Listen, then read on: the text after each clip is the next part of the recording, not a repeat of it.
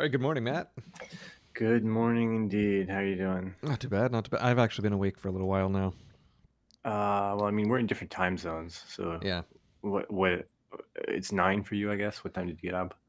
Uh, I think it was around seven ish. Seven-ish. Uh, Like yeah. normally, normally when we're doing these, I'll set my alarm for like eight thirty, and so I'll have just enough time to, you know, get rid of the body bodily fluids that have stored overnight. And, Uh, yeah, I mean, I so that's six my time, which is not. I mean, it's not like four or something, but uh, I have this tendency I've noticed to just like stay up Saturday night or whatever. There's like some kid thing, and I don't get much time to myself through all of Saturday, so I I just I, I just end up going to bed late. Um, so I, I always come to these kind of wrecked, which is uh, half my fault at least. Um, so uh, good morning indeed. I think I slept maybe four hours. Nice. Yeah, nice indeed. But I mean, I mean, I don't typically get much more than that. I'll, I'll typically get five ish, six ish. Uh, I find that's right where the border is, though. Like if I get, I don't usually get eight. Um, even seven's kind of a push. I can live off six or six and a half, but once it dips under six is where I start to Yeah. struggle. I don't know how you feel. Five feels very different than six, and then un- less than five. I mean, Uh, gen- one, two, three, four aren't that different.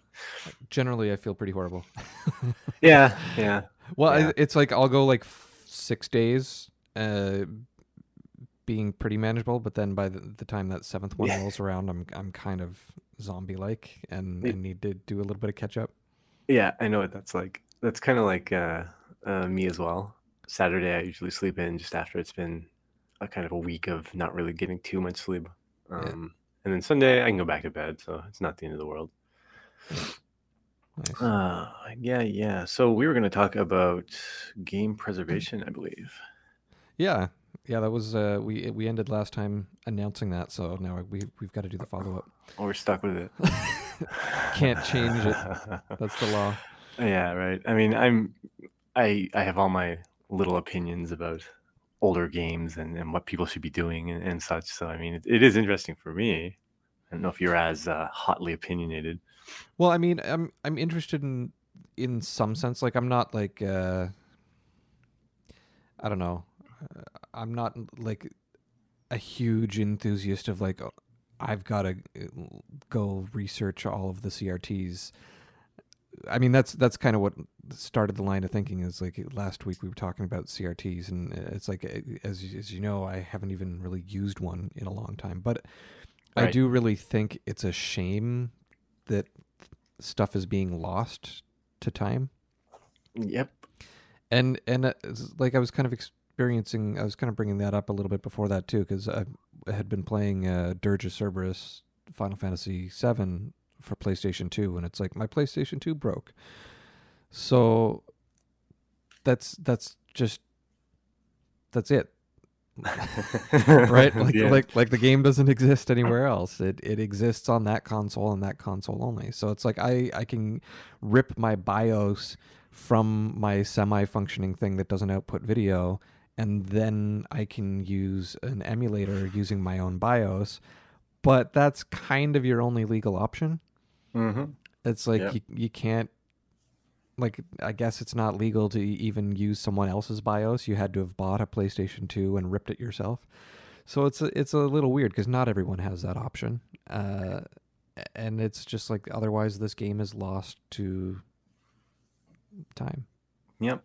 I mean, I, I hear you. Uh, I, it's, uh, it's funny. I mean, I think a lot of people are just like, what, why is this an issue? There's emulators, right? Like you can just go back and play the old games. You'll always be able to, as long as Yeah. we have Windows or whatever. People will write new emulators for new systems that come out. The ROMs are, are readily available. They're Which which, which is which is I guess fine from a technical standpoint of the this people are making an effort to preserve stuff, but it's in this like legal area of like copyright law that's stupid in a sense. Mm. Like I want- like like I, I'm a creator. I certainly support copyright, but at the same time, like, does it make sense to like just keep something in like the Disney vault, quote unquote, where like nobody can access it? Yeah, it's funny. I mean, I, I that's something people often bring up, but you look at like kind of how, especially in the late '90s, early 2000s, Nintendo in particular. I think even now you could say the same thing, really. But they were just like very diligent about going and stamping out all these ROM sites that were Mm. were uh, spinning up to to put like Super Nintendo ROMs and original Nintendo ROMs everywhere. And it, people would kind of get angry about it and push back and be like, "You guys aren't even selling these games anymore, and you haven't done anything with them forever." And I mean, I you know I get it. Of course, Nintendo has a lot of their properties in there, and they're very protective of them. And now you see years later, they're they're releasing. Uh, I can't even remember, remember the name of it, whatever it's called, Virtual Channel or whatever, with all the game releases.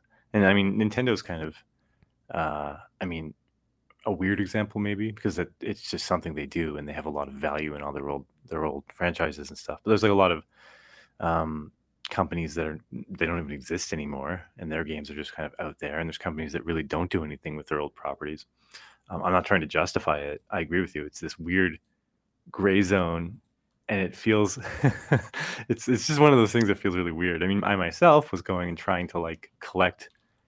I wouldn't quite say like every single original Nintendo, original Famicom game, but like effectively just just without much of a uh, end end goal in mind, just collecting as many as I could and it just felt really weird after a while to just be buying these and nobody's benefiting like none of these companies are benefiting Yeah, and some of these games are so rare and usually bad when they're rare like they, they didn't sell well or there's some reason they're rare right? They weren't like this massive hit. They're rare um because they were buried in the desert. yeah right whatever whatever it is. And it's just like going through this process it just felt really silly after a while. And so yeah i mean the the ability to just kind of lean on emulation to at least be able to play these games makes a lot of sense to me. One thing i think that uh, even emulators doesn't solve is like uh, all these games that would rely on uh, some sort of peripheral um, i mean the super easy example is uh, the nes zapper games right um, you can emulate them and like use the mouse to represent the zapper and, and click on the game, but you're not really playing the game anymore, right? Like it's just like Yeah, you're now able to observe what the game would have been like and be like, okay, cool, and then go on. Um, and then especially there's a surprisingly large amount of uh, like Game Boy, Game Boy Color era portable games that like Mhm. they have some gimmick with them. Um, I'm trying to think of the title, Kirby Tilt and Swirl or whatever that game is called. Um, for example, where it's like depending on the orientation of the Game Boy, uh, like different things happen. Like it's effectively like one of those tilt tables, but it's Kirby instead of the ball, and you Yeah. hold the Game Boy and do weird things. So the, the cartridge had an accelerometer in it.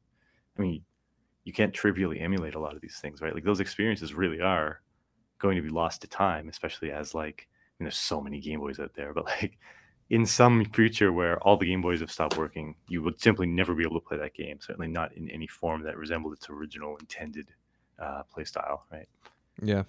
Well, I mean, I guess to an extent, uh, like the Game Boy cartridges are going to be l- longer lasting. Like the Final Fantasy Dirge of Cerberus, a game I just mentioned, like that's that's to stop being functional sooner because it's a CD based game, right? Yeah, um, definitely. I, I just think, I guess, like accessibility wise, like if I was passionate about playing Dirge of Cerberus today and I was willing to spend the money, I could go out and buy the CD, buy the PlayStation. Yeah, We talked about CRTs, but assuming you can get your hands on a setup, a hardware setup that satisfies you, I guess those items, well, I don't know. Hard to say. There's probably, well, I mean, we could look these numbers up. I mean, there's a lot of PlayStation 2s out there. There's a lot of uh, uh, Game Boys out there. Um, I guess like too the um, the CD media is simpler and it's more copyable. You probably just again, I'm not supporting piracy yeah, in any yeah. form, but I mean people would find a copy of the CD-ROM and then just like burn it and do whatever, right? Um, that's definitely going to be an easier process than recreating like the the custom uh, uh, cartridge that certain Game Boy games needed with their Mm. accelerometers and whatnot. So yeah, um, I, I mean, I, I think it's it's sad kind of. It's not just games, right? You look at other things that that um, kind of had their shot across history, and now that their time is done, no one really sees them as some sort of special art form that needs protecting, and now they're just they're just not available, right? Um, yeah. Well, I mean, that that was something that I actually wanted to guiltily admit to is like we were talking about the the uh, Game Boy Advance stuff, Mhm. uh, and I mentioned how I bought some of the games on eBay. Um, Mhm. Any any Game Boy Advance game that I did acquire, whether from like Best Buy or or whatever, I threw out the box and booklets Mm-hmm. mm-hmm. uh, because it, it was at a point where like I was in in college and didn't have storage space and stuff. So the fact that I had these tiny little cartridges that I could just keep in one tight space, it made sense, and I just threw out the rest. And it's it, uh, like the the box art and booklets and stuff is constantly something that I'm going back and saying, "Man, I miss those times. I wi- I wish that it was still what we were doing today." And you, I mean, that's that's one side of it. Like the games themselves are disappearing, but all the the boxes and uh, booklets and stuff are completely disappearing too. Yeah, you know, that's a really funny one. Um, it's funny because I find as games, I guess as like times have moved forward, we increasingly saw, depending on the system, of course, too, but like where like I guess the the package was kind of more uh I don't know. Uh, I don't even know how you describe it. Like like say a, a jewel box for a CD, like you're not Mm. going to throw that out because you need it to hold the CD. So all the packaging is just in there. Yeah, So like it's pretty easy to go and find, say, like a complete inbox copy of Final Fantasy VII or something compared to like Mario One, right?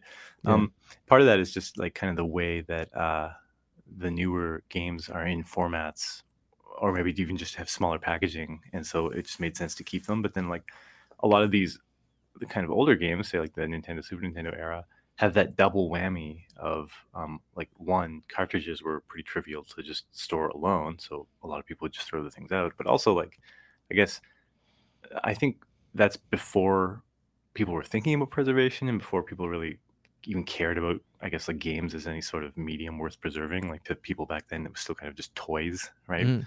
Um, I always think of the example. I always think of um, Transformers, like the the toys. I don't know if you played with them when you were little. They're kind of Yep. like just before our time, or we we kind of caught the tail end of it, I guess.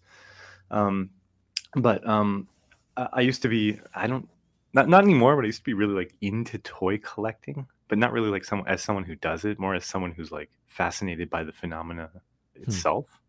Um, and so I was always looking into like this all these Transformers collectors, and at the time, these are just action figures that kids play with, right? So no one would care about anything. They'd buy their kids the toys, they'd immediately open it and throw the box out.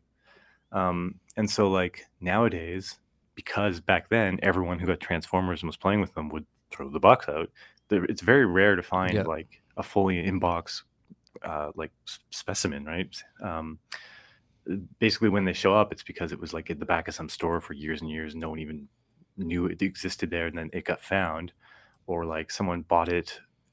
They were going to give it to their their whatever nephew, and then they put it in their attic and forgot about it, or or Yeah. died, or something. Like, it's just weird things, right?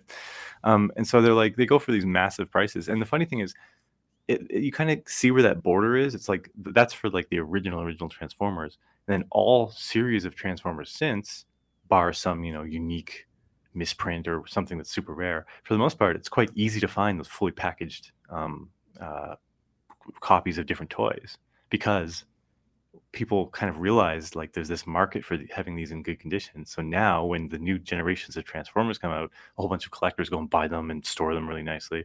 And Yeah. so it's almost like once people caught on to this, and once this mentality of like, you know, hey, if we do store this, it'll be worth money someday. I'm gonna hold on to this. Once that kind of kicked in, um, the the market effectively died. Right? I can't just go buy some cool transformer somewhere and then hold on to it 20 30 years and just assume it's going to be worth some thousands of dollars where that's kind of the case for those original transformers. If you go back in time for the most part most of them are just so hard to get a hold of in perfect condition. They're all worth that much right?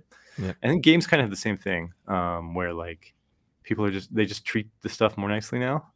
Uh, back in the nes days for example like I, I, I feel like even if you were as like a however year old seven year old or something really passionate about keeping everything there's a good chance your care your parents would just have thrown it out on you right? Like the box and, and whatnot.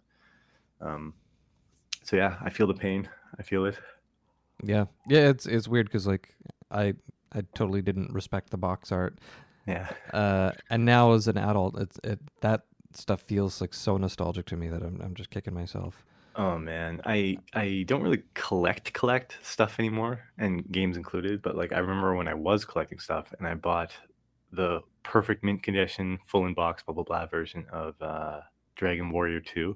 Yeah. It's just so it's Yeah. it's amazing, kind of like opening Like- that perfect packaging and like with like the world map and everything. It's just so so nice. Like first of all, just the quality of uh, uh, the packaging and stuff yeah. um, from that era is just amazing. Uh, and it's also super nostalgic the way they did things. Right, you'd flip over the box. There's actually pictures from in game all over the place, and all the like cheesy like whatever like slogans with exclamation marks everywhere. It's it's kind of funny because I mean I can't get too into it, but like I, I'm I'm a game developer and, and I'm actually working on uh, what are we gonna do for our in-game map, Mhm.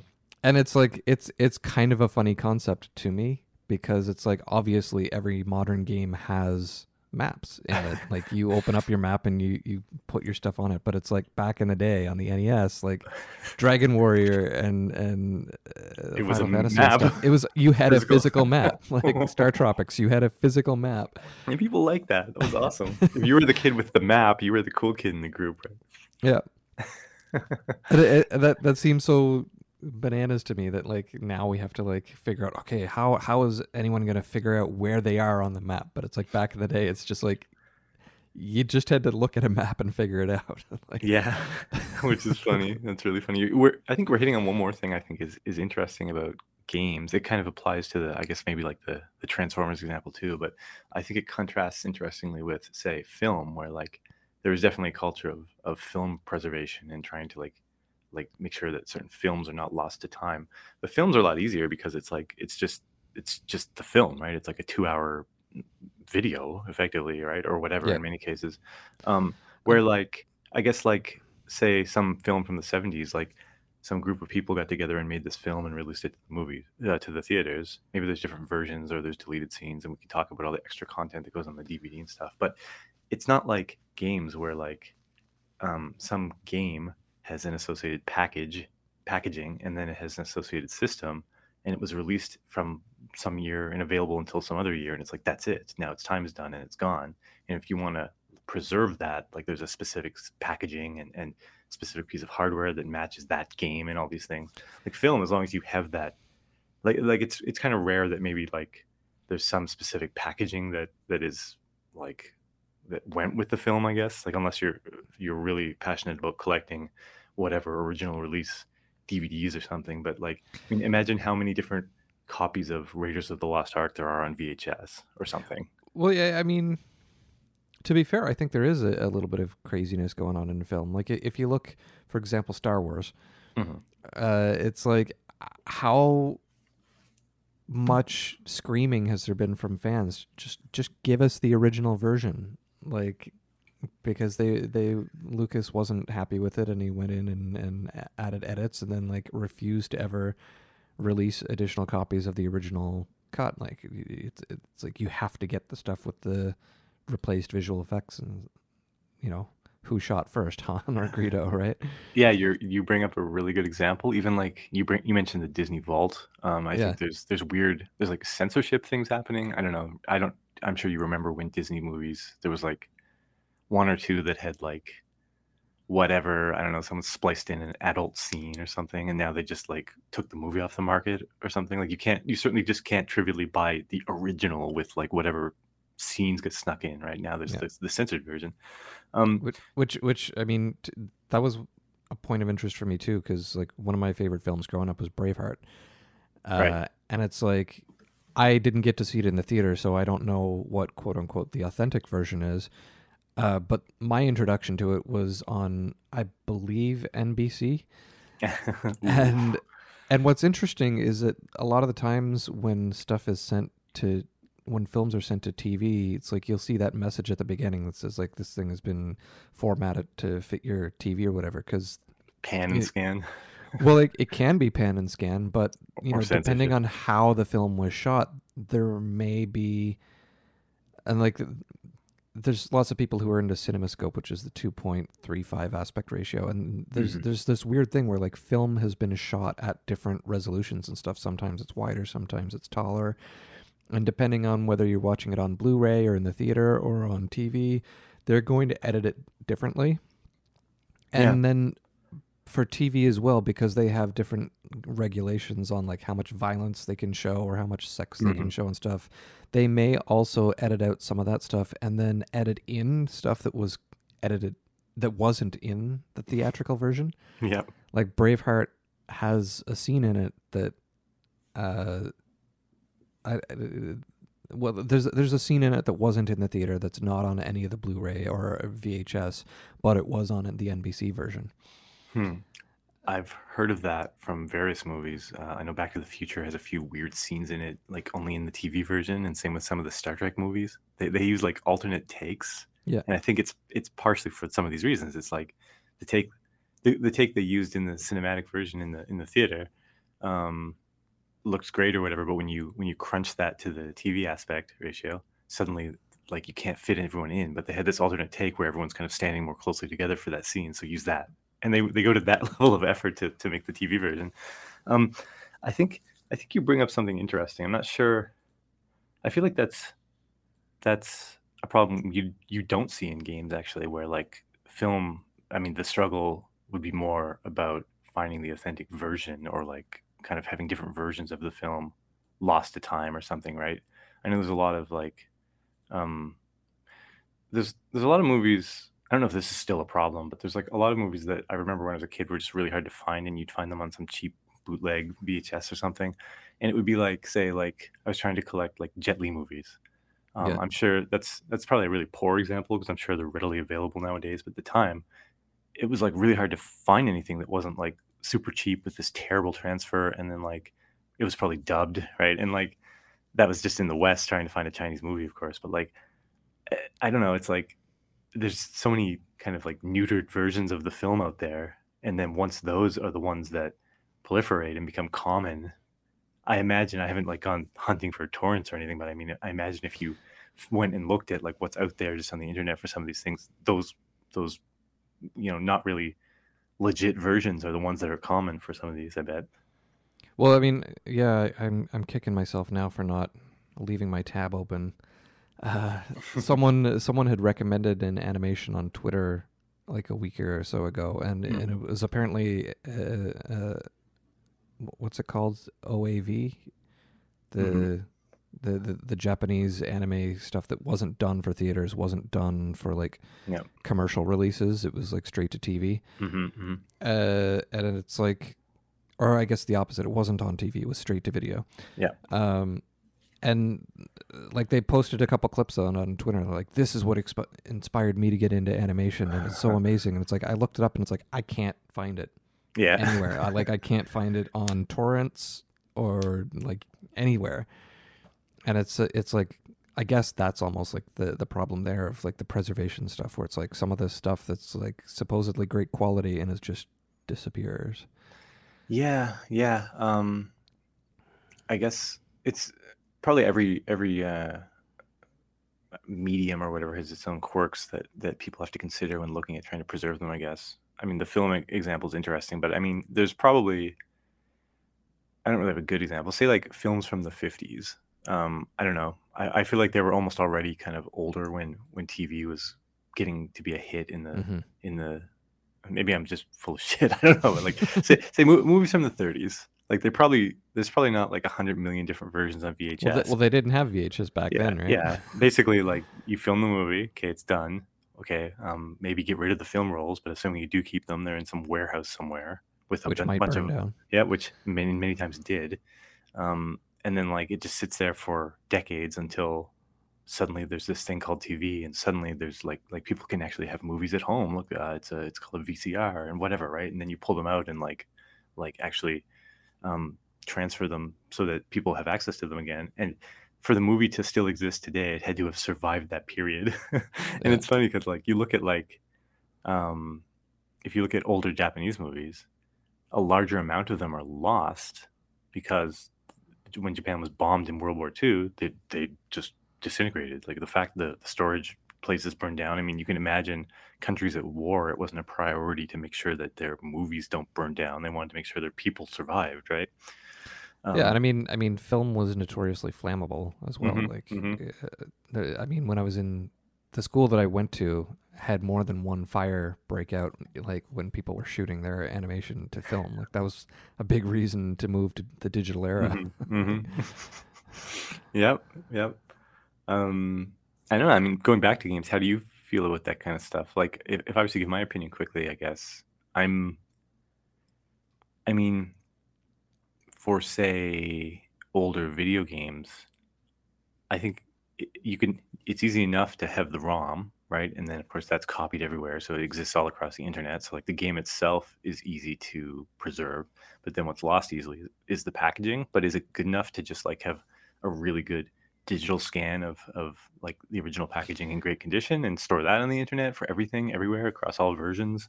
Well, th- well, uh, that's that's one thing that I was thinking because there's a, a book by Steve Jarrett called Super Famicom: The Box Art Collection, hmm um, which, uh, it what it is is like it's a, a little write up on what the box art was, but it's also a photo of the box art of tons of games. Like I've, Mhm. I've got a picture open on Amazon, and it's like Muscle Bomber and NBA Jam and uh, Turtles in Time and stuff, and it's it's neat. Like it it totally lets you see what the front of the box art was, but you're still missing the sides and back and top and bottom. And every page of the instruction manual and that Yeah. feeling when you open it. yeah, it's it's like it, it, I don't know. It's nice that there's an effort being made, but it's also like sad that it's not like the full experience. comprehensive. I mean, I, I actually think that's exactly a problem. Like the fact that people are are publishing books like that, and that's a thing versus like just, I mean, if ROM collections, for example, came with like scans of every side and every spec, last spec of of each, excuse me, of each game, including the instruction books or something like, I'm, that sounds like a huge copyright violation of Yeah, many companies I know, but I'm just saying, like, if, if something like that was okay and existed out there, you know, that's to me, that's pretty close. Um, something I've felt collecting games over like many years is just like it becomes a storage nightmare quickly. And so yeah, when it comes to preserving games where there's no strong kind of high level uh, effort happening, like there's no companies that are invested in this, there's certainly no countries invested in this. It's very different than say art, where like governments fund museums and storage areas to store original art and protect them. Like there's no, Yeah. there's no, there'll never be an effort for games like that, right? It's all like these grassroots um, little Yeah. things, or like maybe a couple people get together and kind of build this little museum thing or something. Um, and so like it's really hard to find any sort of adequate, I guess, like comprehensive collection of that stuff. Um, I, I doubt that book has like every single game across whatever systems, right? It's like no, it's, it- right? it's it's like Super Nintendo specifically, but like how many games were on that? hmm Like th- so this this features 250 titles. Which is still pretty impressive. Um, I actually have, uh, Yeah. I guess, like the Japanese version of that. There's like a, a, a couple books for a few different systems. I bought like a series of them a while ago, and they're they're for every game. It's effectively like a catalog, and they give like a, a page for each. So it's this huge, fat, fat thing. But it's like it's the same thing, right? I I like that it's so comprehensive. It's all original releases for that system, which is impressive. But for the most part, it's like smallish picture of the box, smallish picture of the cartridge, and then one or two sample images. Mm. So you kind of get that. It's kind of like that's pretty good. The, the front of the box and the front of the cartridge, great. But yeah, you're missing like all the all the side and back um, art. You're missing all the instruction books. You're missing all the extras. I don't It- know. it- it's It, it's it interesting. could be. I mean, and then there's the the problem that those books themselves are out of print. So Yeah, yeah. Um, Or how long it- will they ever be in print, right? Yeah, yeah, Yeah. But but what I was gonna say is, I mean, one thing that's interesting is the uh, uh, the Sega Genesis, uh, Sega Mega Drive Classics and Sega Genesis Classics. There's a, a on Steam, like you Mhm. can buy Micro Machines or Renegade or Rambo or some other stuff. But Mhm. they they do this neat little setup where um, it, it's like a bedroom from the '90s. I played this recently, actually, very and- recently for some And reason. you can have like posters on the wall and Yeah. like a CRT setup and stuff, and, and and all your games on the shelf. And it's like that's the sort of thing that like as VR becomes more uh, palatable, Mhm. like when we get like really nice high resolution stuff with like nice haptic feedback like gloves that you can interact with stuff that'll be a cool way to preserve this stuff i think is is to be able to have that collection of like every nintendo game and be able to open up the boxes and look at the the booklets and stuff Yeah, I think it's awesome if people actually go through and do that, right? I think you're still relying on the right people, yeah the right amount of effort in to get it right. Like like we've got to even preserve what's there long enough to get to that state where yeah, we we can then preserve it like that right yeah, indeed, indeed. Um, yeah, I, I, I think there's. I mean, you call it the Sega one. I, I forget what it was. There was like a. I think there might be a VR, um, like kind of basically that in VR. Which Yeah. I mean, as you call out, VR is not really at the stage where that's like the full experience necessarily. But it, wa- it was for um, Commodore 64, I think. Uh, there was like it's like the, you have a generic awful looking monitor and you have like you're in a room and it looks like the 70s or whatever. Yeah yeah, yeah. um and like uh it's it's interesting. It's it's not just you that thinks that i guess would be the, the point. Like there's actually kind of an appetite for that. Yeah, every every now and then I'll see like these posters that people do where it's like a painting of like the '90s bedroom that's like just covered in game paraphernalia, and it's like it makes my heart just like want to be there. just just for one day a week right? Yeah, yeah, yeah. I i wonder i don't know. I, and you watch like 80s or not even 90s movies and sometimes like the the teenage main character is like in their room and there's posters yeah. everywhere. I'm, i don't i don't remember being all about like posters on the wall growing up. I don't know. But it's still the, the nostalgia's still uh, through the roof watching the scenes for sure. Cool, Uh, one one one thing that's interesting though, like you were mentioning, like the grassroots movement. Mhm. Um, I became familiar with Frank Cifaldi. I, I hope that's how you pronounce his last name. Uh, a, a while ago, and he's got the GameHistory.org Mhm. uh, website, and like I remember seeing a talk from him a few years back because, um, a- as someone who has always been into like ROM hacking and stuff, I guess he discovered that for the Wii version of Super Mario Bros, Nintendo basically downloaded yeah a pirated version of Mario. yeah how did And they find out they found like there was an embedded header in the rom or something Yeah, yeah, some- exactly. somebody had shoved in there yeah So, so I'm pretty sure that was him that had like discovered that, uh, Mhm. bec- and then like because he had been like so into ROM hacking and stuff as a kid, like he was the one that, that helped uh, update with the uh, the the Ducktales game, and I believe he had a hand in the the new Mega Man collections too.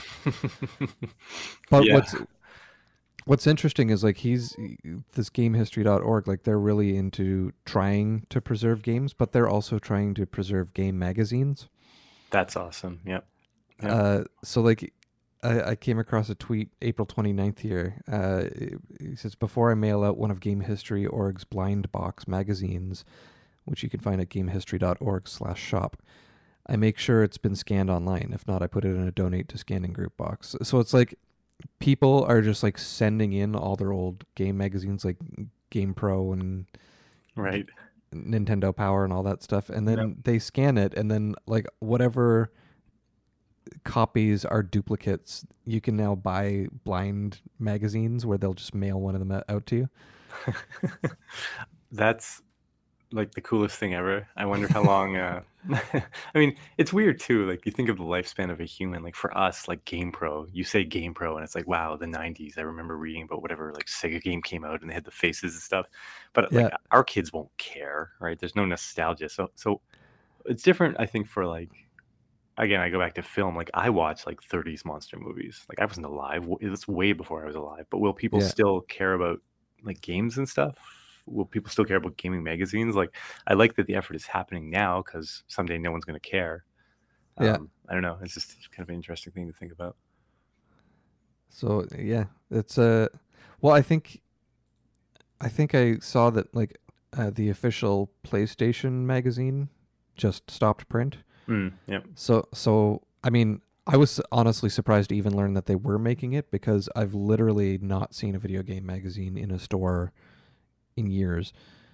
Um Hmm. and uh, like I look every now and then and I have not seen one in any store in in multiple parts of the world. I feel like Um, yeah, like video game magazines, it must be quite a different market if there's even really much of a market there anymore than like 10, 20 years ago. yeah. Um, you just think of, or like, especially like when, whatever, when we were kids, pre-internet and so forth, like uh, that was important to even know what was out there. That was important to understand how to play these games and like you get passwords and whatnot. Now with internet, like it's probably wiped a lot of kind of like magazine stuff. But when it comes to games, especially like I don't know, you're probably like me. We just get all the info off the internet, and and there's less need for any sort of magazine, right? Mm. Yeah, I mean the the exciting part for me was like whenever I was on a flight, I would buy a game magazine and that would that would be it. But when I was younger, uh, like the official PlayStation magazine, for example, came with a demo CD. Yeah, yeah, yep, yep, yep. How, are they gonna? Did they do they scan the demo CD-ROM when they're uh, when they're sto- wonder. scanning the? I wonder. I wonder if you can Magazine? find those. Like I wonder I as ROMs if you can find those. I've thought that. I wondered that actually. I have wondered that. I had some. There's like some demos are really nostalgic. Even like, of course, it'd make more sense to have the real game, but just to play the demo again and get that screen that I'd played a million times, saying, "Here's how you play it. This is not the real version," and jump into the demo game. Like, I I'd love to pull one of those out and, and play them again. To be honest. Oh, it looks like it looks like there are some stuff that exists on archive.org. I wonder how. I mean, it's probably pretty spotty. I would guess. Yeah, well, I mean, uh, there, there's places that you can find them. Like I just searched PlayStation Magazine demo ROM, and, and there's like there there are websites hosting ROM, so that's that's interesting. Hmm. Uh, I'll have to investigate. that's that's that's another part of the preservation. Is like, Well, I mean, do you preserve like every every last damn thing, or is it good enough to kind of say, here's the original, here's the like final original release of the game and everything that came with it? well, I mean, like arguably the only version of Final Fantasy VIII that's worth playing is the demo. yeah, the demo was different actually, right? Like you can't have that experience in the actual game. Yeah, I, I'm sure that that demo is out there somewhere. I'm absolutely sure that's out there. You can find videos of it on YouTube, for example. yeah. Which I mean, that's that's pretty much all you need, isn't it? Really? I, I guess w- one of the, the big parts with the, the preserving of the, the old games is like we, we talked about like disk rot. Some stuff will physically disappear, and like Yep. system availability, some of that'll disappear. I mean, casually, there's like the whole input lag Mhm. situation too, right? Like Yep. uh, we were mentioning last time, I, I, I had tried playing like Mega Man Seven, I think, on PlayStation Two, and it's like eight frame input lag versus like God, the one awful. frame on the Super Nintendo. Yep. It's like there, there's definitely a, a, a huge part of this whole experience where even if stuff is getting duplicated, it's like the experience is getting lost. Yeah, I mean, I think that's a big part of it actually, where like because the game is linked to some specific hardware, and that hardware has its own re- requirements, right? Or or quirks, I'll even say. Like if if a game is only available on the original PlayStation and it didn't get much love, you know, yeah, you can do the emulator, yeah, yeah, yeah, but like uh, for the most part, um, if you're willing to go and get a PlayStation, you now need a CRT or you need to go through an upscaler or like the stuff we talked about last time and just getting the setup in place is difficult right and and i see that as another challenge for sure for preservation. The other thing i guess one quick thing to mention um when you think of like the 90s or whatever at the time playstation 1 was out and it was the big new cd based gaming system. Wow look how whatever how, how big these games are like how much video is in them and whatnot. At the time like emulation meant like cartridge games really right? And i remember you would talk about how like nintendo 64 roms at the time. Well i mean still the case obviously but like at the time nintendo 64 roms were 12 megabytes or something and that was Mm. big right? Like most super nintendo games were like half a megabyte. These were like small small things.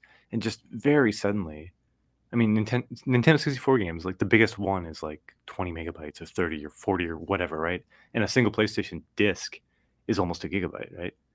Mm. it's like 600 megabyte i guess half a gigabyte or whatever. You have these multi-disc games to store the entire super nintendo library on a hard drive is trivial, right? It's like less than a gigabyte. I'm sure with Yeah. with every single version of every single game, it's like a couple gigs, whatever. But like PlayStation games, if you wanted every single game, just because it's you're copying CDs, just think of how much space you need, right? I mean, It's that's going to be bananas in the future too. I mean, maybe Exactly. we'll look back in 20 years and be like, terabyte. Yeah, indeed, right? but I mean, uh, the whole like Murphy's law and all that stuff is starting to Yeah. like we're hitting our actual limits now. Um, well, it's it's it's it's silly because I have a PlayStation Five, right? And it's Mhm. like I got a PlayStation Plus subscription, so I'm I'm able to get like I think like three games every month that I could download, mhm, plus the ones that I've actually bought and stuff. It's like I I I don't have enough space. for It's the it's games been you ha- own. it's been half a year since I got my PlayStation Five, and I don't have enough space for the games I own. And some of like modern games, it's like it's like 80 gigabytes or something, right? Yeah, Yeah, yeah, yeah, absolutely. Yeah.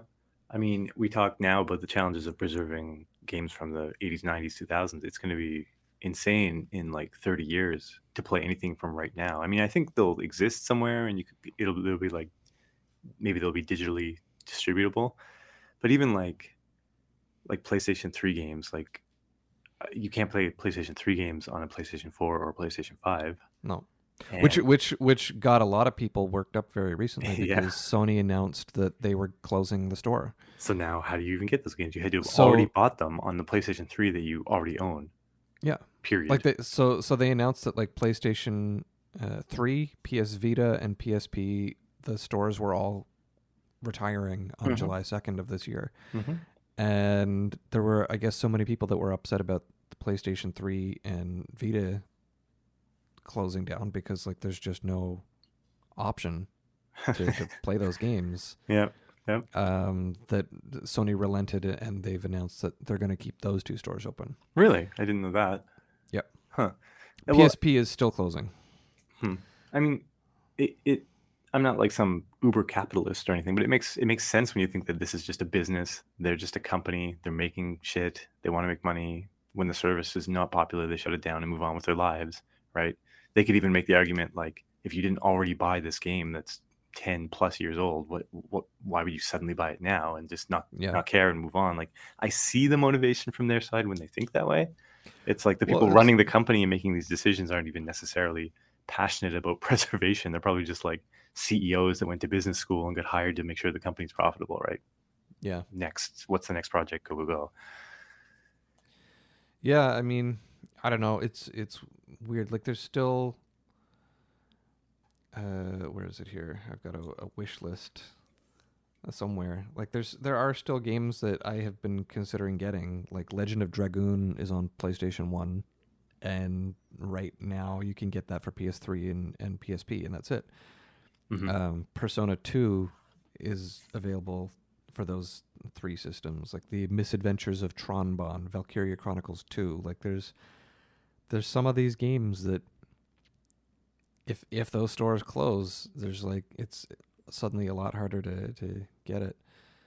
That's- um, That's almost weird too, preservation wise, because that's a very different thing. Like the digital copy is kind of like the go-to version. You're not kind of playing this weird neutered version, but it's almost like it's in control. Like its availability is being controlled by some corporation, and we're Yeah. at their mercy if we if we want to have access to that game in the future, right? which is kind of scary about like d- the Disney Plus world and stuff too. Is like Yep. as we move away from physical media, we're going to see that happening And as Disney buys the world, yeah, yeah. Yeah, that'll happen. yeah, yes, indeed, yes, indeed. Um, but yeah, it's it's it's totally weird when you have systems and it's like they become up like if you think of the PlayStation 5, um, they sell versions where you can't use discs. There's no disk drive. hmm Yep. So, in that world where Sony sells you a PlayStation 5, and then in 15 years they decide, okay, we're closing the PS5 store, then it's just like, what do you do? The end. Yep. Dot. Period. yeah, I know. It's it's funny. I mean, one thing about that that I guess um question is that uh, I think it's a different challenge when it comes to preservation. Like, I mean, Mm. you have the digital game; it is the game. If you have it, you have it. If you don't have it, you don't have it. It's almost like just getting access to it. Where, like, well, it's it's it's weird in one sense too. Sorry to, to no, go ahead. if if this isn't the direction you're going, but it's weird in that uh, the day one build is not the same as the day two build. You do get these different. that indeed is is it's a that's a that's another interesting topic where like they update games over time. Even that, like sometimes a game is fun and then they release an update that actually makes the game maybe worse or like certainly different. Right? It's not strictly a bug fix or something. They you have fighting games where they patch they put in patches that nerf characters and stuff, and then people are upset because they liked how it was. And then when it comes to preserving these games, it's almost like the Star Wars Special Edition where no future release ever is going to just be V4 when there's a V7 now. Like maybe there was some popular kind of mid version somewhere, but that's that's just lost to time. Like they're only going to ever um, re-release and kind of continue to make available the last version, right? Well, what's one thing that I'm finding very silly? Uh, mind you, I don't know enough about World of Warcraft to know if I'm just interpreting it wrong. But Mhm. from what I understand, uh, there were enough people that were playing on like a pirated server of the original World of Warcraft that uh, uh, Blizzard eventually relented and and released the original version again so so you can now like subscribe and play the original World of Warcraft with with like all the original settings that it it had. And now like I've just gone to the website and it's uh, I see World of Warcraft Burning Crusade Classic on June 1st, 20 to 21. Uh you're now going to be able to go into a a, a campaign for the original. like they're re-releasing it in stages again too. I mean that. There you go. Right there you go. Exactly. There you go. There you go. I mean, there's in at least in some cases there's demands for like pre-final versions of stuff, and that's almost certainly something that's going to be harder and harder to get access to. Um, wasn't quite the direction I'm going. It's a very interesting thing to think about. Uh, it's exactly like the Star Wars Special Edition thing, where just like previous versions, you have to have some maybe have already gotten it and never updated or something. Even then, like games where you can only play online if you've updated to the latest version, like you're not going to be playing online with people on that Yeah. version you like because it, it is effectively doesn't exist anymore for the most part, right? It's interesting they're doing that with World of Warcraft. Um, I guess just like what I was what I was getting at is like when it comes to preserving older games, having the game might not be enough, right? Like, did you get the box with it? Did you get Yeah. like what version of it or what condition is it in Yeah. right it's, it goes back to more like the transformers thing like hey Yeah. here's the best copy of whatever you know whoever megatron x and and this is the best version we can find and the arm is missing right Yeah. whereas like when a game was originally released digitally and that's how most people bought it probably in 50 years if you have it you you just you have it that's it right and so it's more like an availability issue than like a keep the best best condition version that exists It was it, it's it's interesting the way they did that with GOG.com Mm. uh, because there's like the old Sierra games, like the Police Quest games, Mhm. and the way they did uh, anti-piracy stuff back then is you had to have the booklet so that you could like uh, the, they like an hour into the game they'd like ask you a question of like who is this suspect or something. And Yeah. have to open up the book and find the the information. If you lost the book, guess what? Yeah. So so it's interesting because they uh, they have to include like the PDFs of the book uh, when you buy the game from them in order to to be able to play the game. 'cause- hmm hmm I've seen. Uh, it's funny. That's almost nostalgic too. Like I'm, I'm, I'm like, yeah, I remember that, but it was so annoying at the time. yeah, I, I've seen like you can. I've seen re-releases of games, and the games use that mechanism, but, but, um, like a lot of the questions, they weren't like you know who is it that does this, and then you have to go and actually read a bunch of like history to find out what character they're talking about to answer the question. It was like, what is the seventh letter on the fifth line on page twenty? Like just so explicit, right? yeah, yeah. And so when they re-release it, instead of giving you the whole instruction book, they have a list of like 40, like 10th letter, seventh line, ninth page, X. And Yeah, then just like that. it's it's really silly. But uh, another, I, I have a funny one of those actually. It's related to preservation, so I'll mention it. Um, just in terms of like, uh, it's related to being able to properly play a game X years after its release. But um, Yeah. my uh, I inherited an Atari ST from my grandfather when I was very little, and that was a very very interesting system. But they had a whole bunch like he had mounds and mounds of games for it. And he had the original Leisure Suit Larry, which identified itself as this adult game, and you know, if you're a kid, you can't play it.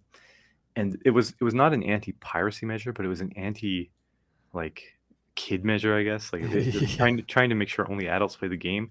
The game opened up with a quiz. You had to answer all the questions in the quiz for the game to launch. And if you couldn't, it kicked you out. Yeah. And it was to prove you were an adult. And the questions were like, this actor was in this movie and this scene was popular recently.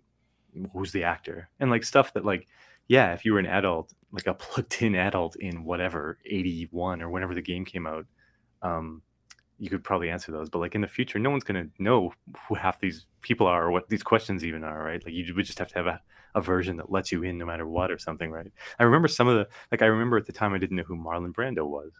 And Yeah. he was the answer for one of the questions. Luckily it was multiple choice. You didn't have to like type stuff.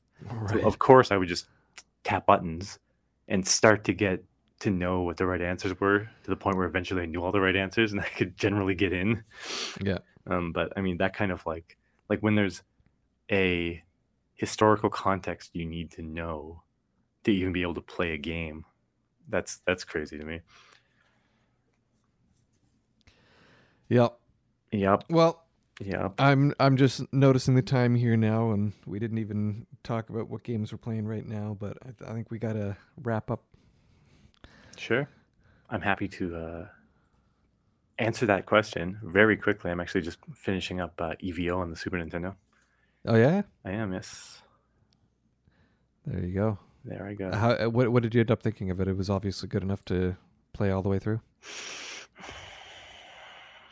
Um, I so I feel this way often about older games where there's so much potential and like in the hands of like some passionate, I don't know, indie developer, if they were to sit down and re- like make the game or make a very similar game today, maybe they could make an amazing game, but just like maybe whatever conditions at the time, maybe even technological limitations, uh, just didn't produce as good a game as it could have. So the concept is really cool, but especially as you play the game, it just feels really lazy. Like the levels are insanely lazy. You'll start a level and it's just this flat path you walk to the right until it ends. And there's like 50 of the same bad guy and you just kill them and then go on and you've beaten the level. Like there's so many levels like that. There's so many music tracks that are just like 10 second loops. Like I'm scratching my head. It just feels like they ran out of time and just half-assed the whole second half of the game. so the game was really fun and interesting and i find that the entire second half is just like okay whatever go go go with an occasional interesting level so felt like a uh, missed opportunity is what i would final final decision rating on it i guess is what i'd say Right. Well, at least you're uh, at least you're having fun then. i mean it's a short game whatever it's not really wasting my time there's no cutscenes that are making me rage so Yeah, yeah. Well, I mean, so I started to play Final Fantasy. Uh, no, sorry, I started to play Mega Man Seven. Uh, i hate that game I I hated it. I hated it. I mean, I I stopped it largely because it was just so unresponsive, Mhm, th- mhm. like that it wasn't worth playing. But like I was annoyed before I ever even got to do my first jump or shoot. Uh, annoyed by well you start off Everything in the like demo and you're like on a train Mhm. or like a bus or something being driven by a, a robot Mhm. and there's like the story going on and then you stop and then the robot who's driving you gives you a construction helmet to wear and Yeah. jokes about how it's not the right helmet and Mhm. gives you your actual and I'm just like let me play the game You know how I, I feel just- about this. Oh, seven So- was. Uh, yeah. So so seven, I I is probably the the shortest amount of time I've played a game.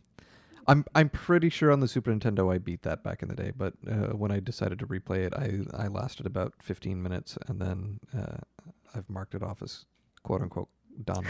I'm pretty sure I beat it, and that's good enough for me. Seven was not a favorite of mine. I've certainly beaten it. I remember that really tough boss. I remember the fact that very suddenly coming off six and then going to seven, um, Mega Yeah. Man is like way, way bigger on the screen and moves kind of differently, and it wasn't an improvement, and I was really annoyed. It felt like they're definitely going for like the visual improvement, and then Yeah. they, they forgot to try and make a better game. I don't know. Yep. It- it- yeah, it, it's just a weird game, especially since it came out after X. Yeah. Maybe even after X two. Maybe not. Definitely after X though. Definitely after X. Yeah. Um, but uh, but other than that, I, I finally wrapped up uh, Paper Mario: The Origami King with my kid, Mm-hmm. And uh, that was a good game. Cool. Uh, it was uh, definitely solid overall, and uh, so my kid was really into it.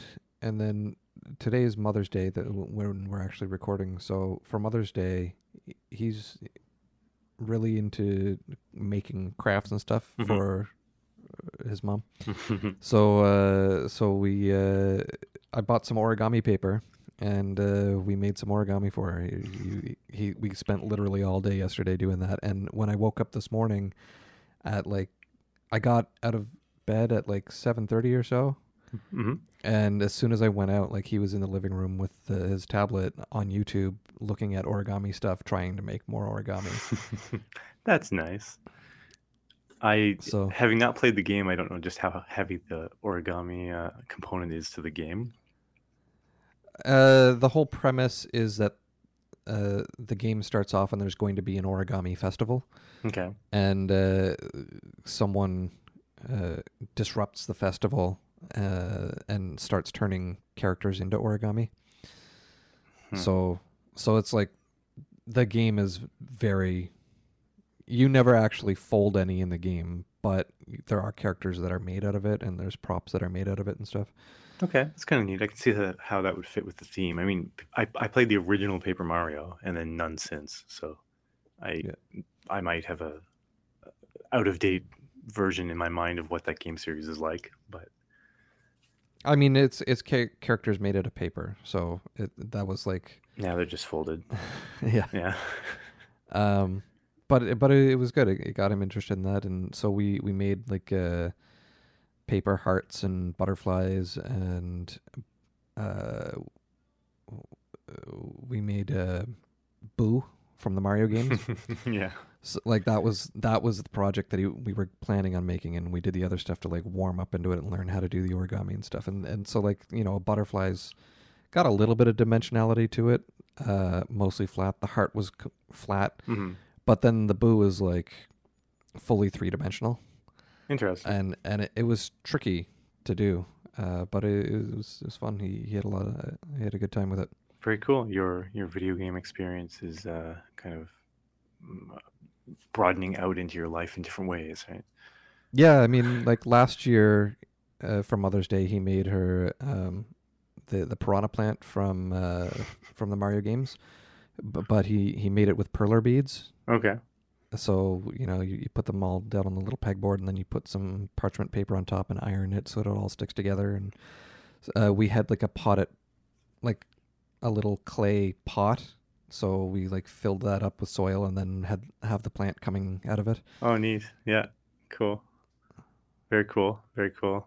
Um, we have, I guess the thing we do is, uh, I don't know if you've heard of aqua beads.